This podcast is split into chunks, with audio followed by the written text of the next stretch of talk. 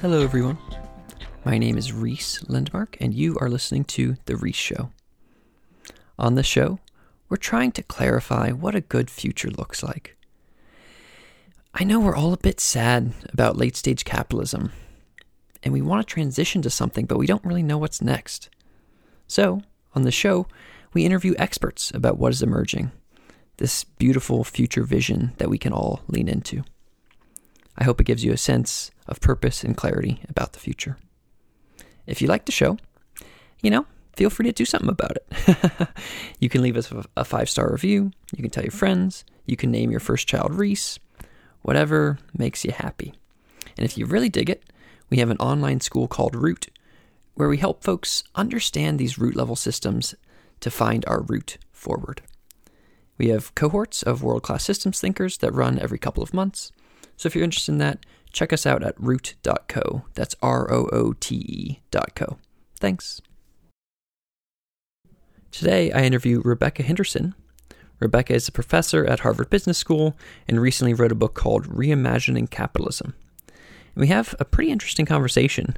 We talk a lot about how companies can make money from actually doing good, and we dive into a lot of the juicy difficulties around that with metrics versus signaling, and I just I really appreciated Rebecca's knowledgeable perspective on how these new age metrics will work. So I do a longer reflection at the end of the show, but before that, let's dive right into the interview. Enjoy it. Thanks. Hello, everyone. Today I'm speaking with economist and Harvard professor Rebecca Henderson. Rebecca just wrote a book called Reimagining Capitalism, which is about, well, as you had guessed, reimagining capitalism for the twenty-first century. Uh, Rebecca, thanks for being on the show and welcome. Uh, Rhys, thank you for having me here. I'm uh, delighted to be on the show. Yeah, excited to chat. Uh, and so I think that let's just dive directly in and chat about the book. And so, as you know, listeners on the show know, we chat a lot about some of the sadnesses of today's society, you know, the environment, inequality, and crumbling institutions. And do you think that companies can kind of help that and help this reimagining of capitalism? In your book, you talk about these five pillars of reimagining capitalism. Could you kind of go through those for our listeners? Sure. The uh, the first is to realize that the point of business is not to maximize shareholder value and never was. Maximizing shareholder value was always me- a means to an end. The end was creating a prosperous and free society. And the first step is the realization that in today's world, simply putting your head down and maximizing profits is not creating a a prosperous and free society, that um, when we have these massive unpriced externalities like climate change, when there is not genuine freedom of opportunity and accelerating inequality is trapping many people in poverty, and when our institutions are crumbling and cannot enforce fair rules of the game on the market, that the market is neither free nor fair, and there's no guarantee it will produce either prosperity or freedom. And in those circumstances, I argue that business needs to embrace the fact that it has a broader purpose. The purpose is to be part of a thriving and uh, just society. And that um, as, as businesses make decisions, they need to have this higher purpose in mind. So that's the first, pa- uh, the first pillar, become a purpose-driven business. The second is find opportunities to create shared value, because um, I've uh, been teaching at a business school for more than thirty years. I have twenty-five years cumulative experience being on corporate boards. I understand that firms need to, to make profits and that they need to be profitable to survive. So the second pillar is all about finding those places where it is possible to address some of the enormous problems we face and make money. And um, I call that creating shared value in the book, after the phrase my colleague Michael Porter invented, but we could call it do good and do well, or whatever, whatever you prefer. The good news is the fact that our society is changing so quickly is beginning to generate billion dollar opportunities to do this at scale. We're seeing increasing pressure from consumers and employees to uh, to do the right thing. We're seeing the technology shift in a way that opens up um, opportunities to completely transform industries. It's no coincidence that uh, Tesla's now the world's most valuable automotive company. The whole automotive com- uh, industry is shifting. The power industry is shifting. Food is shifting. Construction, agriculture, major shifts as we begin to wake up to the reality that we need to do things differently. And so for me, creating shared value is looking for those opportunities at the leading edge and moving into them, being part of the economy that I think God, I'm going to use the phrase, is struggling to be born. But uh, but I do think that's right. Um, so create shared value. Make sure that making a difference in the world is at the heart of your business model. Then the, the third follows the realization that, oh, my goodness, I mean, I might be able to do something as a firm, you know, even a firm as big as Walmart, which uh, has a massive investment in addressing climate change, all of it money-making, and is committed to paying more to its people, all for good reasons, because that improves productivity and customer service. Even a firm as large as Walmart, if they genuinely embrace purpose, is not going to change the world. Clearly, no single firm can do that. And I at least believe that the answer to our problems is not a bunch of firms running around doing good, although I think that's important and can make a big difference, I think, um, and we can talk more why, about why I think those leading edge firms are so important. But but most firms who go down that route realize that, whoa, if I'm going to be able to solve these problems, I need to do more. And I need to cooperate with other firms like me. So the third panel is, or the third pillar is all about voluntary self-regulation. So I need to stop deforestation in my supply chain. Consumers hate it. It's putting the viability of the whole industry at, at risk. My brand is under threat. I need to buy deforestation-free beef or soy or palm oil, but I can't afford to do that alone because if my competitors don't make the same choice, they will have significantly lower costs than I do. Can I persuade everyone Everyone else in my industry to do the same thing? Can we agree that all of us will take the high road so none of us will be at a disadvantage? And that's super interesting and exciting as a means to attack this problem. We can talk later perhaps about the fact that it's global, that um, it, self-regulation means that firms can put in place the kinds of metrics and milestones that are really appropriate to the business. So in some ways, it's really exciting. The only problem is that it, too, is not enough to get us where we need to go. I mean, four years ago, I thought voluntary self-regulation would be the answer to problems like climate change and deforestation, and, and now it's clear it's not, and uh, and clearly never was in the case of problems like inequality. S- the, the problem is you can pull all these firms together and they can say the right things and we can get very excited, but there'll always be a few firms who are tempted to defect. Um, technically, we've got a massive collective... collective goods problem. We say we're going to solve it. We see the business case, but, you know, I have to generate the, the returns for this quarter. So a lot of self-regulation is not stable. So the question is, where do we turn for enforcers? How, where do we find the constituencies that will force business to do the right thing? Two possibilities. The first is investors. So the fourth pillar is to rewire finance. And this is clearly an enormous topic. Um, I focus on two issues in particular. One is the potential role of E S G metrics in enabling firms to communicate to their investors that investing in the longer term and in these kinds of social and environmental problems can be a route to profitability. And the second is whether investors themselves can be persuaded to cooperate.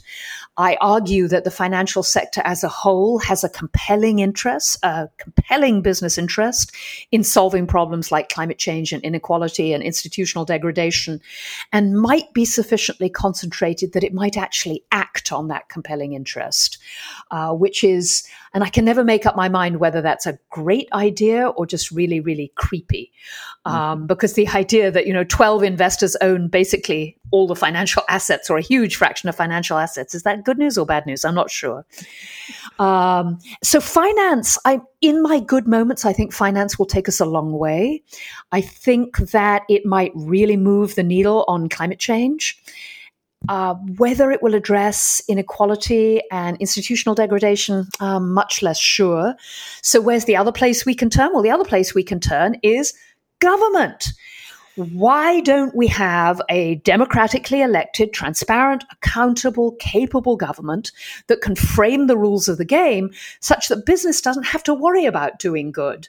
There are regulations in place to uh, manage climate emissions. We could, you know, one of the frustrating things about doing what I do is if we put in place sensible climate regulation fifteen years ago, a low price for carbon and gradually escalated it over time, we would be close to done. I mean, it, it's just so heartbreaking that uh, sensible policy could make so much difference in this space. But government is also, of course, uh, incredibly important if we're going to address issues like inequality of opportunity and improvements in uh, education and healthcare that will let everyone compete uh, on a level playing field. So the, the last pillar is all about business rediscovering democracy. Uh, lobbying to get money out of politics, um, acknowledging that a healthy society rests on three foundations: free market, free politics, strong civil society. Um, all the evidence we have suggests that you need all three. So, um, so that's the book. That's how business changes the world. Yeah, thank you for that overview. I think, and I, I've, as a person who has read the book, it is, I think that's a great overview. And I think you did a good job in this vocal processing of describing how they all connect with each other. And I'm just going to reflect that for a second for our listeners. It's A, that, and I love this framing where it's like money is a means to an end and markets and companies are a means to an end. It's just like, we don't really care that companies exist. We care that they help us make a free and prosperous society. So thinking about that and then making sure that that is embedded in companies as purpose. That makes a lot of sense. And then as companies start to work towards that purpose, you can think of the shared value that they're creating and thinking about, okay, instead of just like being extractive companies or what have you, instead create these beautiful notions of shared value where the value you're creating is actually solving customer needs instead of just like, you know, forcing them to buy more things or whatever. And then those two things are great, but you also need to have the kind of companies cooperating with each other, doing the self-regulatory organization things. And those are great when they work, but there's also some free rider issues that can happen. And so then you can kind of move up to the meta level and say, okay, how can we try to rewire E A? You know, rewire finance by saying, hey, let's actually start to track, um, you know, if a company is free riding in a bad way, well, if we have an E S G metric that tracks not just profit, but also some of these triple bottom line things, then maybe uh, you can be kind of forced, incentivized to do good things. And then finally, as you note here, even though this is a book about kind of how companies can do good, you also say that governments can be a great part of it as well. So I think that, that I like that framing, and it kind of like zooms out in levels of scale there, which I like. Let's, I want to dive in specifically for a second on the notion of like purpose and and shared value, those kind of first two pillars for a second, and specifically around this idea of signaling. And in your book, you talk about, so I think that the issue, you talk about this paradox in your in the book, which I think is brilliant, which is to say it is an authentic, having an authentic purpose is actually a great way to make more money. And so how should we think about that, because then it feels inauthentic, you know, or something like greenwashing can feel inauthentic. So how do you think about signaling um, within these new worlds of like social metrics? Sure. There's a lot of greenwashing out there. As employees and customers start to care more about these kinds of issues, the temptation to issue a press release, give a bunch of money to the right N G O, do something shiny that distracts attention gets quite strong. I mean, I think we saw that Um, in the response to the rejuvenation of the Black Lives Matter movement. I mean, watching the awful, awful tape of the murder of George Floyd, I mean, I think all of us thought, okay, we've got to do something. But you you could really see that some firms like had a clear sense of what they could do and were going to do it. And other firms were just like, call the P R department and issue a press release. Mm-hmm. And so, you know, what is authentic purpose? And and I love this paradox you raised, which is, wait, if I pursue authentic purpose because it's a better way to make money, is that authentic? You know, that's inauthentic. So so let's let's unpack that. How can you tell whether a firm is authentically purpose-driven? The signal thing to look for is whether it's expensive. Authentically purpose-driven firms routinely give up profits in the service of the purpose. So the classic classic story is Nordstrom, a very, very purpose-driven firm. An employee at Nordstrom once accepted the return of snow tires, even though Nordstrom doesn't sell snow tires. And in many organizations, that particular employee would be taken out the back and, and shot, metaphorically speaking, mm-hmm. speaking. But at Nordstrom, they were like, whoa, that's fantastic. You went the extra mile. You were really serving customers. You're amazing.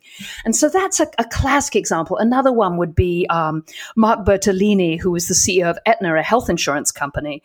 He learned that uh, about ten percent of his workforce was was making um only minimum wage, and was having, and he learned this by accident, which is wild, was was uh, was really having a hard time making ends meet, that many of his employees were working two jobs, that their kids were on food stamps. And he he came back from that experience. He said, we're raising the wages. I, I don't care. We're taking them up to eighteen dollars, twenty dollars an hour. We're giving them a living wage.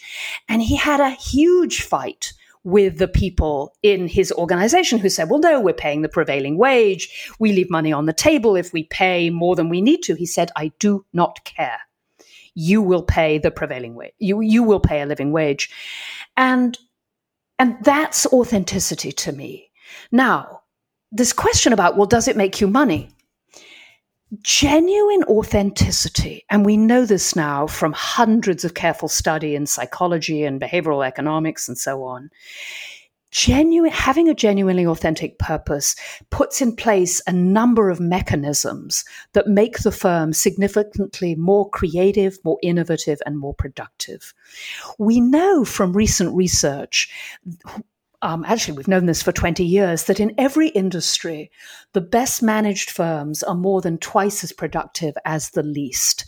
And that's after you control for the quality of the capital and the education that your employees have. I spent twenty years in windowless conference rooms trying to make this result go away because economists hated it so much. Okay. But no, it, it's really there. And it turns out that some firms are much better managed. And what do they have? They have very strong levels of trust, very strong levels of communication. Um, people focus on the good of the organization rather than on themselves.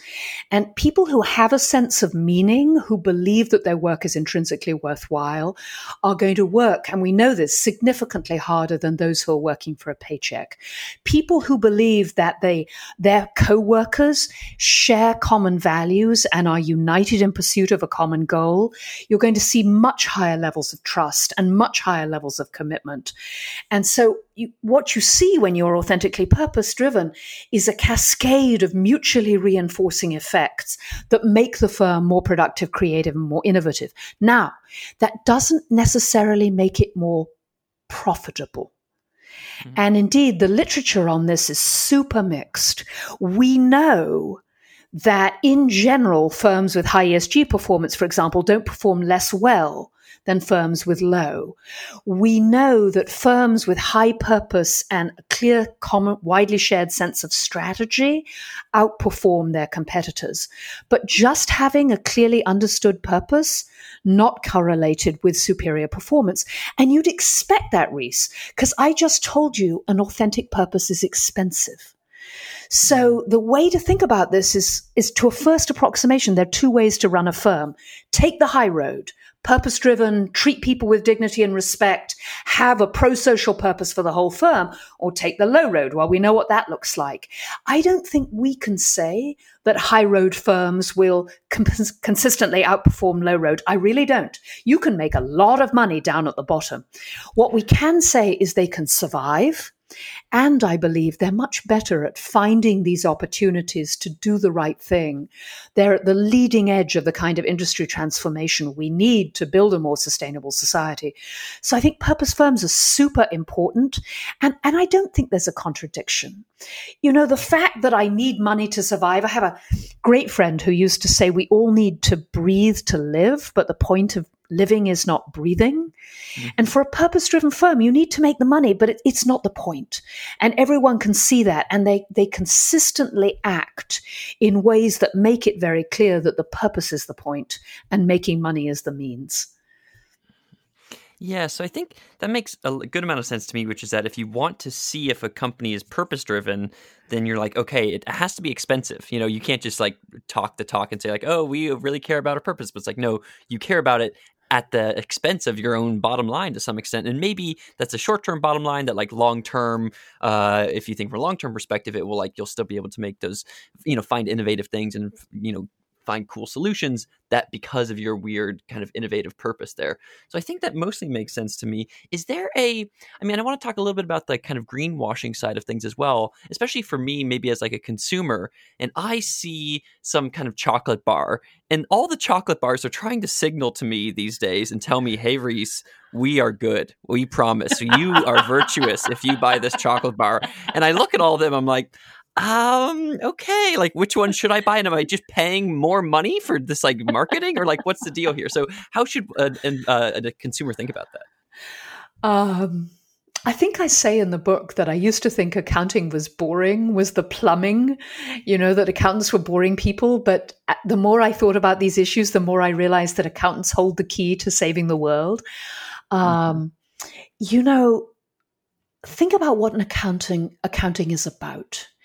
It's about finding measures that are useful, that are really related to performance, and that are true and audited and comparable. It took a hundred years to build modern financial accounting. We take for granted that by and large, when you look at a bank statement, um, when you look at the income state of a company, that really is their revenue, and those really are their assets. In the nineteen thirties, when uh, P and G published their annual report, it said, you know, our, our revenue is twenty million dollars, our profits are three hundred fifty thousand dollars, stockholders wishing to know more um, are welcome to apply to our headquarters in Cincinnati in person. I mean, what we take for granted in financial accounting has taken one hundred years. And what we're looking at now is a scramble to try and find measures that are true, that really have an effect on the world, that can be trusted, that are audited. So the problem with your chocolate bar, and I completely share your confusion, is, you know, it's some measure by who knows what. It could be by my cousin, right? And my cousin says this chocolate is incredibly sustainable. That's why it's so important to get the measures right. You know, sometimes people say to me, don't we just need a cultural shift or an ethical shift? And I say, that's incredibly important. Absolutely. We We need to become purpose-driven. Our whole society needs to, to start thinking about the long-term and the community in a different way. But trust, but verify. We need measures that are audited, that are replicable, that people can trust. And the investors are a great place to start on that. So investors absolutely have to be pushing their firms to, you tell me you're doing the right thing. Show me the measures. Where do they come from? I think consumers need to be doing the same thing. Uh, we need to find a way to settle on a few measures that are widely trusted, carefully audited, uh, that that really make the difference. And I'm I'm hopeful, Rhys, that the web will help us get there, that there's enough communication about what's junk and what isn't, that uh, that we'll be able fairly soon to know what are the measures to trust and, and which are not. Mm-hmm. Yeah, I think that that would, I mean, obviously that would be my hope too. If if I looked at one chocolate bar versus another, I say, okay, if I want to be a good boy today, I'll buy this one. If I want to be a bad person, I'll be, do the cheap one or whatever.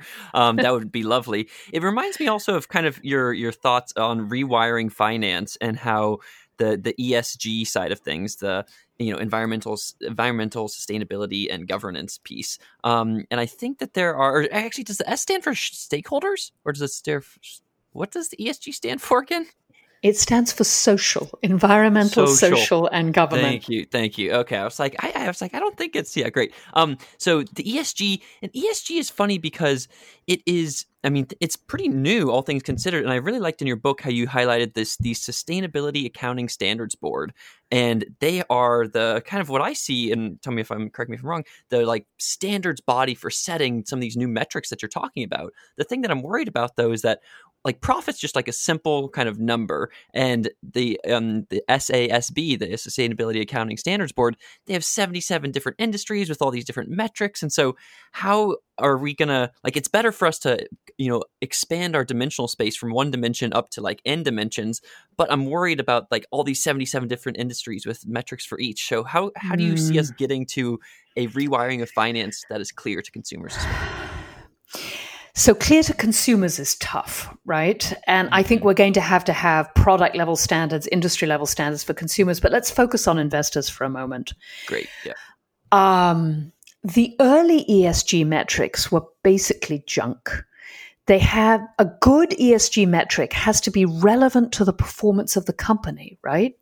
Because companies have to make money. Investors want their companies to make money.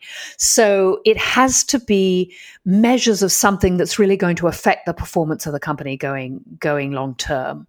So, you know, for a university, carbon emissions, are they really relevant to how well the university performs? Not so much. Do you care about the quality of the faculty and whether they're well trained and whether they turn over? Absolutely, you do. So I think we're sort of stuck with the fact that when you move beyond financial metrics, you have to look at things that really get at the nature of the business. I think that's the nature, the nature of the problem.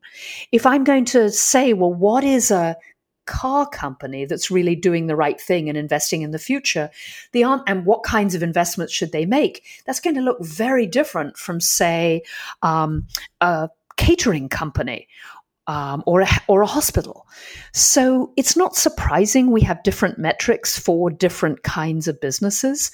What's exciting about S A S B is they're really trying to put in the time to make sure these are the right metrics, that they're really correlated both with doing good in the world and with profits, and that they are measured properly and, and that you can trust them. So for sure, it's not easy, but it's not rocket science, Rhys. I mean, if you look at the S A S B metrics for an industry, you know, there are ten or fifteen and they're reasonable. It's not such a big deal to measure them. And investors are smart. They know that what drives profitability in airlines is different from what drives profitability in uh in in retail, say. And so this is just one more piece of information to think about how, how well the firm is going to do and whether they're doing the right thing. Mm-hmm. Yeah. And I also like what you said there. It's like, to some extent, the consumer piece matters, but I think so much of what matters, especially from a rewiring finance perspective, is how is the legibility to investors. So I, I really like that framing too. Absolutely. Notice that when I talked about the five pillars, I didn't actually mention consumers. Um, consumer pressure would be nice. We would all love it if the world's consumers insisted. But mostly the pressure comes from employees, not from not from consumers. You know, you make the consumption decision so quickly, unless it's a car or a house, that you're not really going to invest the necessary time to find out if this is the right chocolate bar. But for an employee, I mean, the students at H B S, at least, are investing very heavily in, is this firm for real? Are they really making a difference? Can I trust them? Em- employees are a much more useful source of pressure, I think. Mm-hmm. Yeah, that makes sense. And we've seen that to some extent with the big tech companies as well, and like their employees exerting pressure on on yeah on the companies as well. So I think I would like to chat for a second about this. Um, I mean, you start to mention it with this trust but verify thing, and thinking about self-regulatory organizations and the ability for companies to get in these situations where they actually want to do good. But um, and they're actually going to do it of their own volition. I think there's this story in my head and in many people's head that like companies are just purely profit maximizing, and that they're not going to, if you're trying to get, you know, child labor out of their supply chain, they're just not going to do it. So tell me about what makes you optimistic about this cooperation piece. It starts with shared value. So take a firm like Nike. They get completely attacked because they're using child labor in their supply chain, and they decide to fix it. Not because they're good people. I mean, maybe they're good people, but the reason they want to fix it is because every Nike t- Nike store in the country is being besieged by screaming people. They're in the press all the time. Employees are saying, what, we work for an evil corporation. I mean, they have a very clear business model as to why they want to get child labor out of the supply chain. And so they try. and they discover it's really, really hard. It turns out that textile and footwear supply chains are incredibly complicated, that the big companies serve many, many firms, that they subcontract. So you go to your supplier and say, I want you to take child, child labor out of the chain. And, and they go, yeah, sure, boss. But actually doing it, super hard. So Nike tries for a while and decides it just can't be done. And then they think, okay, every other firm in this business with a strong brand has the same problem we do. They have to protect their brand. They have to make sure that their supply chain it doesn't have child labor. So they start going to every other big Western apparel company and saying, you have child labor in your supply chain, and that's a huge problem for you, for the bottom line. And a very large number of the other big textile firms say, you know what, you're entirely right. And the fact that there's sexual abuse in the supply chain, and we have events like Rana Plaza where people are burned to death, we have to fix this. This is unacceptable brand risk. And so they get together and they try and fix it. They form uh, Uh, groups like the Sustainable Apparel Coalition following Rana Plaza. There were two big new groups set up, and they make some progress, Rhys. They have a strong business case. They're really trying to get child labor out of the supply chain. Um, and they make some progress. It turns out to be really hard, but but it's certainly better than nothing. So I, I think what I'm saying, sorry, taking too long to say it, is for many things, there's a business case. Many more things than you think. Mm. And when you're purpose-driven and you start looking, you can find the business models. Not for everything, not all the time, but there's often a business model. And if you can change the shape of the industry so that doing the right thing is the profitable thing, you can put your competitors under a lot of pressure.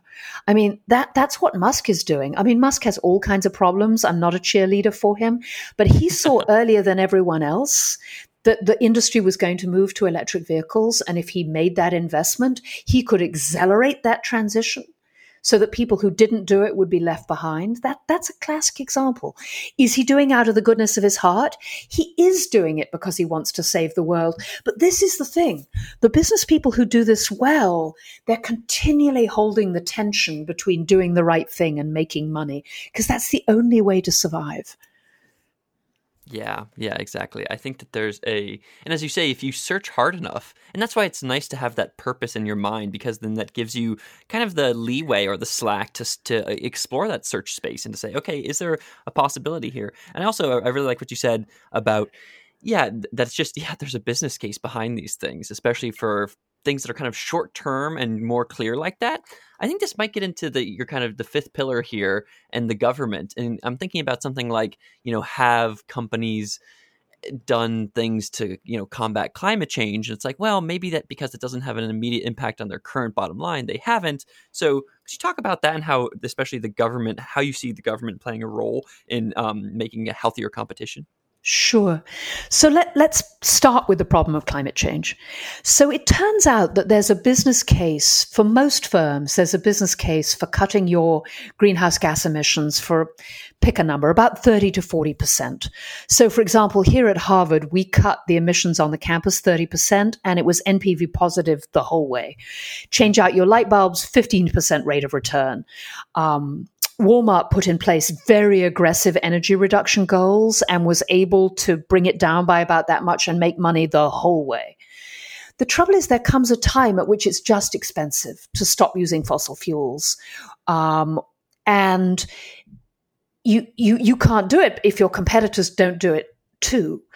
And that's the time at which you say, okay, if climate change continues unchecked, it threatens the viability of our entire enterprise. We must do something about it. And, and this is literally the case. You go to states and, go- and governors and you say, you must regulate carbon. And, and there's this wonderful organization called We're Still In, which is more than two thousand businesses going to state um, and local governments and saying, you have to regulate carbon. Otherwise, our whole society is at risk. We insist you regulate. And you're beginning to see that, I think, the early signs of that around inequality, where firms that are trying to respond to the Black Lives Matter movement are saying, okay, we want to hire more people of color. We'll work on promoting them. We'll really engage around issues of racism. But as soon as you start thinking about this, you go, wait, wait, the problem is the education and the healthcare system, and firms alone can't fix this. We must bring government into the mix. So I know one private equity investor who uh, persuaded every portfolio firm, every firm in his portfolio, to send a letter to the Uh, mayor of every city where they had a location saying, we love being in, say, Atlanta, um, and we'd love to work with you, but you have to improve the education and the healthcare system here, or next time we think about relocating a plant, we may not stay. And, and you even see firms worrying about the democracy, because I know business leaders that are starting to think, okay, this November, the whole democratic process could go sideways. What happens to business if our fundamental democratic institutions unravel? Is it, is that good? Is that good that we lose the rule of law? Is that good that we say, well, corruption, you know, these things happen? It's not good. And so I, I think more and more business businesses are realizing they need government. They need that that balance in the relationship. I'm tempted to, to go to marriage and say, you know, no mm. partnership is healthy if one partner calls all the shots, has no controls on them, can do anything they want. Any healthy relationship needs mutual respect and, and balance. And I think government and, and markets are, are just like that, healthy respect and balance. Yeah, that makes sense. I think, as you said, there's a back, back to the business case piece where it's like, okay, is there a business case for having a strong democracy, or a, you know, a, a government that responds well to COVID, or one that, you know, really pushes and thinks about diversity and education and healthcare? Yes, and and climate change, of course. Like, climate change is a massive risk for everybody. I I think uh, that all makes sense to me. How do you see? So, is it? Do you just want like what do you see the role of government being then? Is it just is it to create? Is it to do anti um, you know monopoly stuff? Is it to put on carbon taxes? Tell me a little bit more about what the government should do. The government should respond to the rule of the people freely expressed.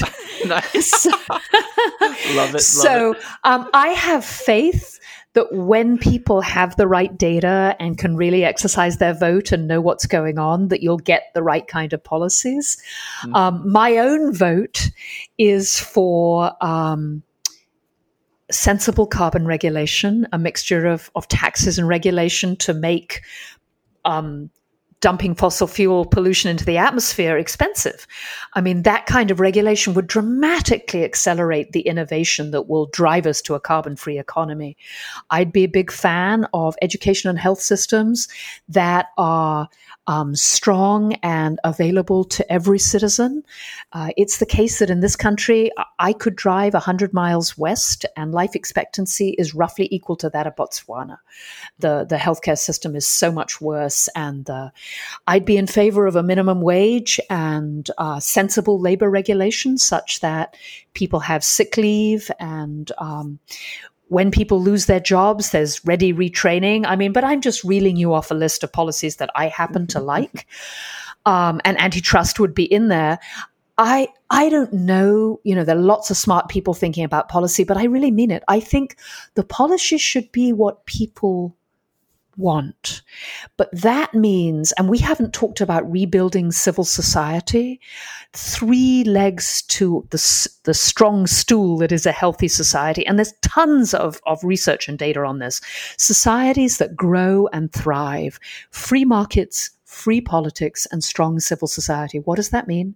Strong civil society, some kind of representation for employees. I hesitate to use the word unions, but sometimes unions. Um, Strong, uh, impartial rule of law, so an independent judiciary, and a free media and a clear sense of what is true. So I'm sure you've talked about this on other episodes, Rhys, but the fact that we've lost a common sense of what is true is a huge problem. So part of fixing democracy is building a clear, shared sense of what is true and how we think about the nature of truth. And yeah, now by now I've sort of fixed the whole of society, but uh, but to go back to the bottom line, I think there's lots of evidence that business is much better off in the midst of a thriving democracy. I think that democracy right now, if it was more healthy, would impose carbon regulation and higher taxes and invest more in education and healthcare. But I think that that would be in the long-term interest of the private sector. Yeah. Yeah, I love what you said there, which is, hey, you're just one person of many, and that really the government should listen to the people. And that I also super love what you said there, that, you know, this three-legged stool of government, corporations, and civil society. And within civil society, obviously the, you know, the employee or the, you know, the, the ability for employees to talk about stuff, whether it's unions or something else, the strong independent judiciary. And then this media and truth piece is, I think, crucial as well, of course. And yes, we are in a the fake news, post-truth, difficult network sense making environment, um, and and that makes things definitely more difficult. It makes me actually want to ask you a little bit about, I know that a bit of your, and I, d- I don't know that deeply about this background, I looked it up a bit, I know that you've been working with, like, you have this term like architectural innovation, and then in the book you have this beautiful line of, that's very kind of systems thinking adjacent to me, which says like, hey, you say um, that you know, architectural knowledge, knowledge of how the components fit together, how it becomes embedded in the structure, in the incentives, in the information processing capability of the organization, organization, where it becomes effectively invisible, making it very difficult to change. What you're saying there is like how there's this knowledge that kind of gets kind of sucked up and embedded into these institutional structures and into the incentives. And then how do we change that? And that's kind of what your whole book is about, is kind of shifting that. And this, I would just, I'm just curious on your thoughts on like systems change more generally, or kind of the mindset or the lens that you bring to these kinds of things. Whoa. You're entirely right, Rhys. I mean, the whole book is a systems change book. It's a theory of how business might be an actor in changing our entire system. And the problem is architectural. Those of us who are fortunate to have good, privileged lives, we've been able to just focus on our little piece of the puzzle, whether it's just making money or just teaching courses or, you know, whatever our little piece is. And we're at a moment where as a society, we need to put our heads up out of our silos and really think about what we want as a whole society. I spent twenty years studying how hard that is to do in firms. It's why I got so interested in purpose. As I worked with firms that were struggling to change, and I was the Eastman Kodak. I saw Eastman Kodak professor. I saw Kodak go down. I spent a year of my life working with Nokia, trying to persuade them that Apple was a real threat. I know how hard this change is. What I saw again and again is that firms who were committed to making a difference in the world, who had a higher purpose, that were committed to serving customers or to creating great jobs, were much better at navigating this kind of systemic change. Because when you're really committed to something larger than yourself, it, it, it gives you at least two things. One is it gives you broader vision. It, it's less threatening to look across the whole society and really think about how change needs to happen. And the other, when we're lucky, and none of us is lucky all the time, it gives you a place to stand, which is not about your own ego, which is about how you're part of a broader whole, your family, your community, your nation, your world. And my gamble is that this combination of the fact that, oh my goodness, there's a business case for managing the architectural shift. I mean, if we don't solve the problems we face, I think we're going to end up in either right or left populism in a world that is consistently on fire. It will be a disaster. I mean, you know, it's said that the pandemic is a pop quiz and we are failing and climate change is the exam. You know, you need to have both business and government focused on the common good and telling the truth and working together in partnership to address these kinds of issues, or terrible things are going to happen. So we yeah. have a business case, we have a strong purpose. And I, I wrote the book to try and help the thousands, hundreds of thousands of people who are trying to drive change. I mean, one of the amazing things about writing this book has been the chance to talk to people who are working in the front line.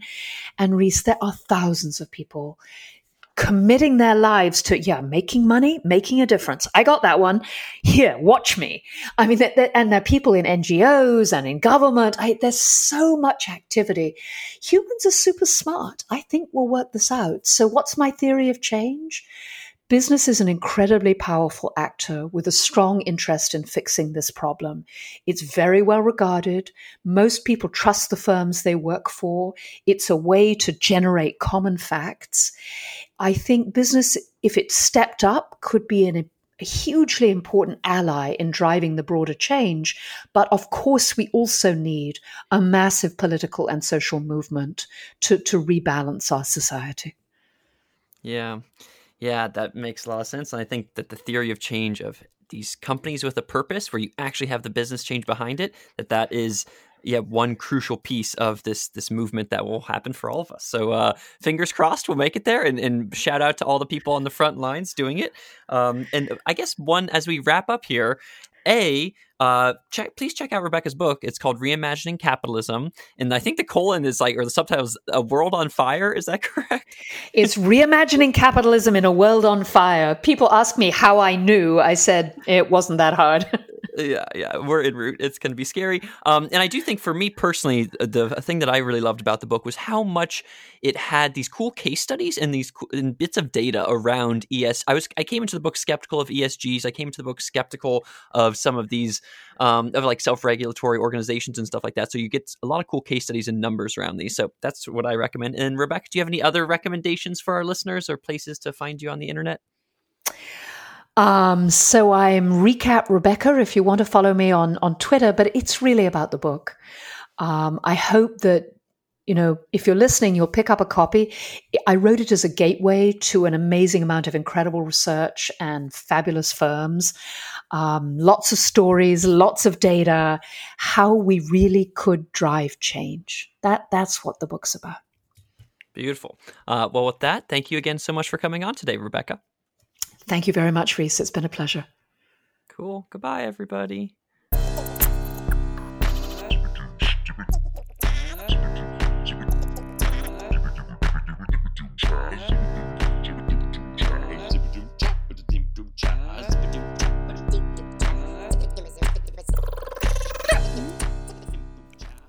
At the end of a show, I do these personal reflections on what I thought of the interview. And so this is a five to ten minute take on my take. So yeah, some I'm just want to highlight some things that stood out for me here and that I'm thinking about. First, I want to say that this show is very much in the, if you think from a root system perspective and ethics, epistemology, and uh, ontology, this is very much from the ethics frame. This shift from now me to future us and how that shift is embodied within companies. So the shift towards stakeholder capitalism, et cetera.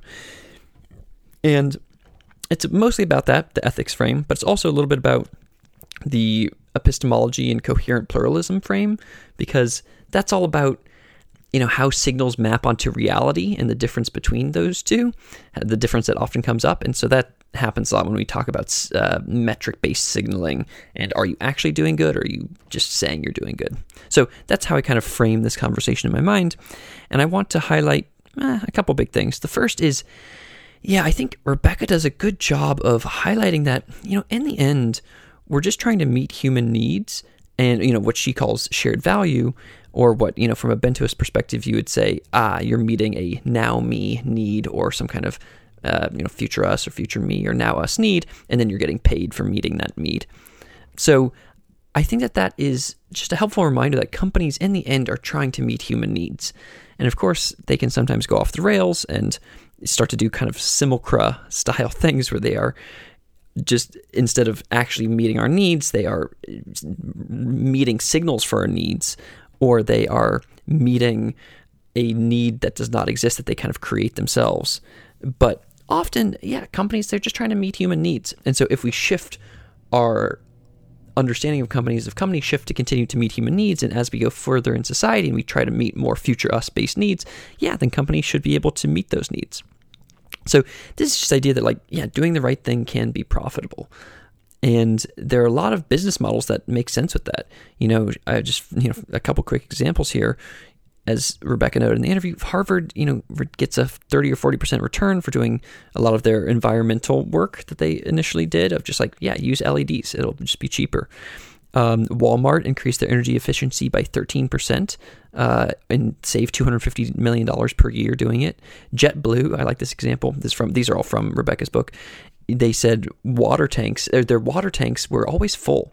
And uh, whenever they got to the end, they just people weren't using water, but they were required to have them be, you know, full full. And they changed just a rule at JetBlue, say, you know, they only need to be uh, a three quarters full. And that saved them a bunch of money. I have written here a trillion dollars, which is almost certainly wrong, maybe closer to a billion or a million dollars, um, and twenty-seven hundred tons of C O two per flight, maybe per year. I think probably per year. So that's just another cool example. There's also, this is very connected to, okay, if you're trying to, doing the right thing is profitable, this gets into this idea of the universal investor, which Rebecca mentions in the interview but doesn't go deep into. And I thought it was a cool perspective. There are these investors that own so much money that they are they have to own lots of everything. So these are the Black Rocks and Fidelities and people like that. And her example in the book is this uh, the the Tokyo or sorry the Japan Pension Fund. They own one percent of all equities in the world, and so they're a universal investor. And so what, when you own own one percent of all the equities in the world, you just you don't care about picking winners as much as you don't want everything to lose. And so this is when something like climate change or inequity or civil unrest or bad democracy, those things all make everything go down. And so that is not what you want as a universal investor. And I think that that is, you know, just that key alignment of so many businesses. And a simple way to put this is just businesses, if there's no humanity, there's no profitable there's no profit to be had. And so that's obviously an extreme example, but the small examples of it are true as well, which is, oh boy, if you have a climate change if you have intense climate change or an unequal and undereducated workforce, those things are just bad for business. You know, they make things more risky. You have less, you know, good folks to to you know to choose from to be employees, etc. So I think it is, yeah and, and, and Rebecca talks about the examples of companies petitioning for more education or more things from government that, or or climate change, you know, solutions that will actually just help them because it's good for their bottom line. So I think that that frame is very helpful. Just, hey, it is possible for companies to meet human needs. If you provide me with food, yes, that's amazing. I'm going to pay you for that. And we can start to do it in this, you know, future way, which is, oh, if you meet a need of providing a more sustainable civilization, great, you should be paid for that as well. And the issue often comes up with just signaling, right? That you have this underlying reality that gets mistaken for the signal, aka if you are, if you have the underlying reality of, okay, you're trying to make things that are good for the environment, and then your signal on top is some kind of greenwashing thing where you're like, oh, this is totally good, but is it actually good for the environment? How do we know? How do we couple those sig- those symbols or those signals of that to the actual reality? And I think that Rebecca has a good point here of just, hey, you have to have these very, very strong metrics. And that's why she's, you know, bullish on accountants, essentially, and accounting. And I also think that, I don't know, I wish that there was a... I wish there was a term for this. We have terms like greenwashing or virtue signaling, but is there a term for when the thing you're optimizing for is accurately, uh, you know, is the thing you're you're optimizing for, the reality that you're trying to optimize for, is captured by the signals? I know that there's stuff like um, Goodhart's Law, which says that a metric ceases to become a good metric over time. And I know that there are things like greenwashing and virtue signaling, which are similar. And I know that there's stuff like effective altruism, which is all about trying to make sure that the impact is still actually happening. But I just wish there was a term for like tightly coupled symbols to reality. Yeah. The other thing, you know, so signaling is an issue with, you know, meeting human needs. And the other thing that can be an issue is just, yeah, these metrics getting started up. But the thing that, again, I like to remind folks of is, and I think there are a lot of folks that are skeptical of E S G metrics, but a reminder that E S G metrics started really recently. Even divestment as a thing only started in nineteen seventy with apartheid. And that's when you got some of these yeah, people that, uh, what's it called? When you, exclusionary funds, where you don't invest in tobacco or you don't invest in oil or what have you. And yeah, so it's just recent. That's the main claim here, is that divestment started in nineteen seventy. The triple bottom line was only coined in nineteen ninety-eight. That means uh, three P's: profit, But in addition to profit, people and the planet, um, this beautiful thing called the S A S B. I think it's like the sustain or the sustain S A S B sustainability. Let me actually Google it. Uh, it is Sustainability Accounting Standards Board. That thing is the main E S G metrics organization, and they were started in two thousand eleven, and their first standards just came out in two thousand eighteen. And they these standards are very directly connected to actual profit. So it's a you essentially it's essentially an, a, a correlation thing where you look at a company, you say, what else is this company doing that can be correlated to profits, and how can we optimize for those as well? Ah, they're good with their employees. Great, that's actually correlated with have, you know making more money. So let's put that in these E S G metrics. So this is to say it's all new, um, and we still also have. You know, twenty percent of all money right now is invested in exclusionary funds, and another twenty percent is invested in E S G. So it's new, and we have almost forty percent of all money is invested in a socially conscious way. And I think that we're just going to get better and better metrics around how to be socially conscious. So short-term bearish on E S Gs, but long-term bullish on metrics here. Yeah, the other thing I want to chat about here is, you know, Rebecca talks a lot about purpose and how purpose is helpful for making you, uh, t- it's, it's a way to check that you're actually connected to needs. You know, if you're just only trying to optimize for R O I and for profit, that can turn into these bad cycles where you're, where you just addict people on the internet and then think that you're providing them value, but you're actually just, you know, making them spend time on the internet or whatever. And so purpose allows you to say, to come back to your your purpose, which is almost always connected to human needs. I think that's really powerful. The other thing that I think in the future that could be very powerful here is purpose, you know, having a mission as a company allows you to look at the other companies around you and find shared purpose. So if I am Nike and you are Adidas, we both want to help people look good and be healthy while wearing athletic clothing or whatever. And so in theory, we should be competing over that, and we do. But I think in the future, what we'll see is purposes becoming shared in this really powerful way, where people are aligning around shared purpose, and that you then co-evolve instead of competing around that.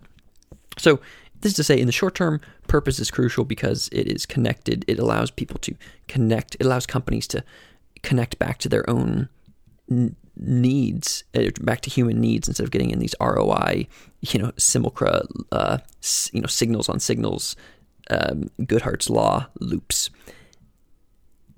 And purpose will be great in the future because it will allow people to connect over shared outcomes as well.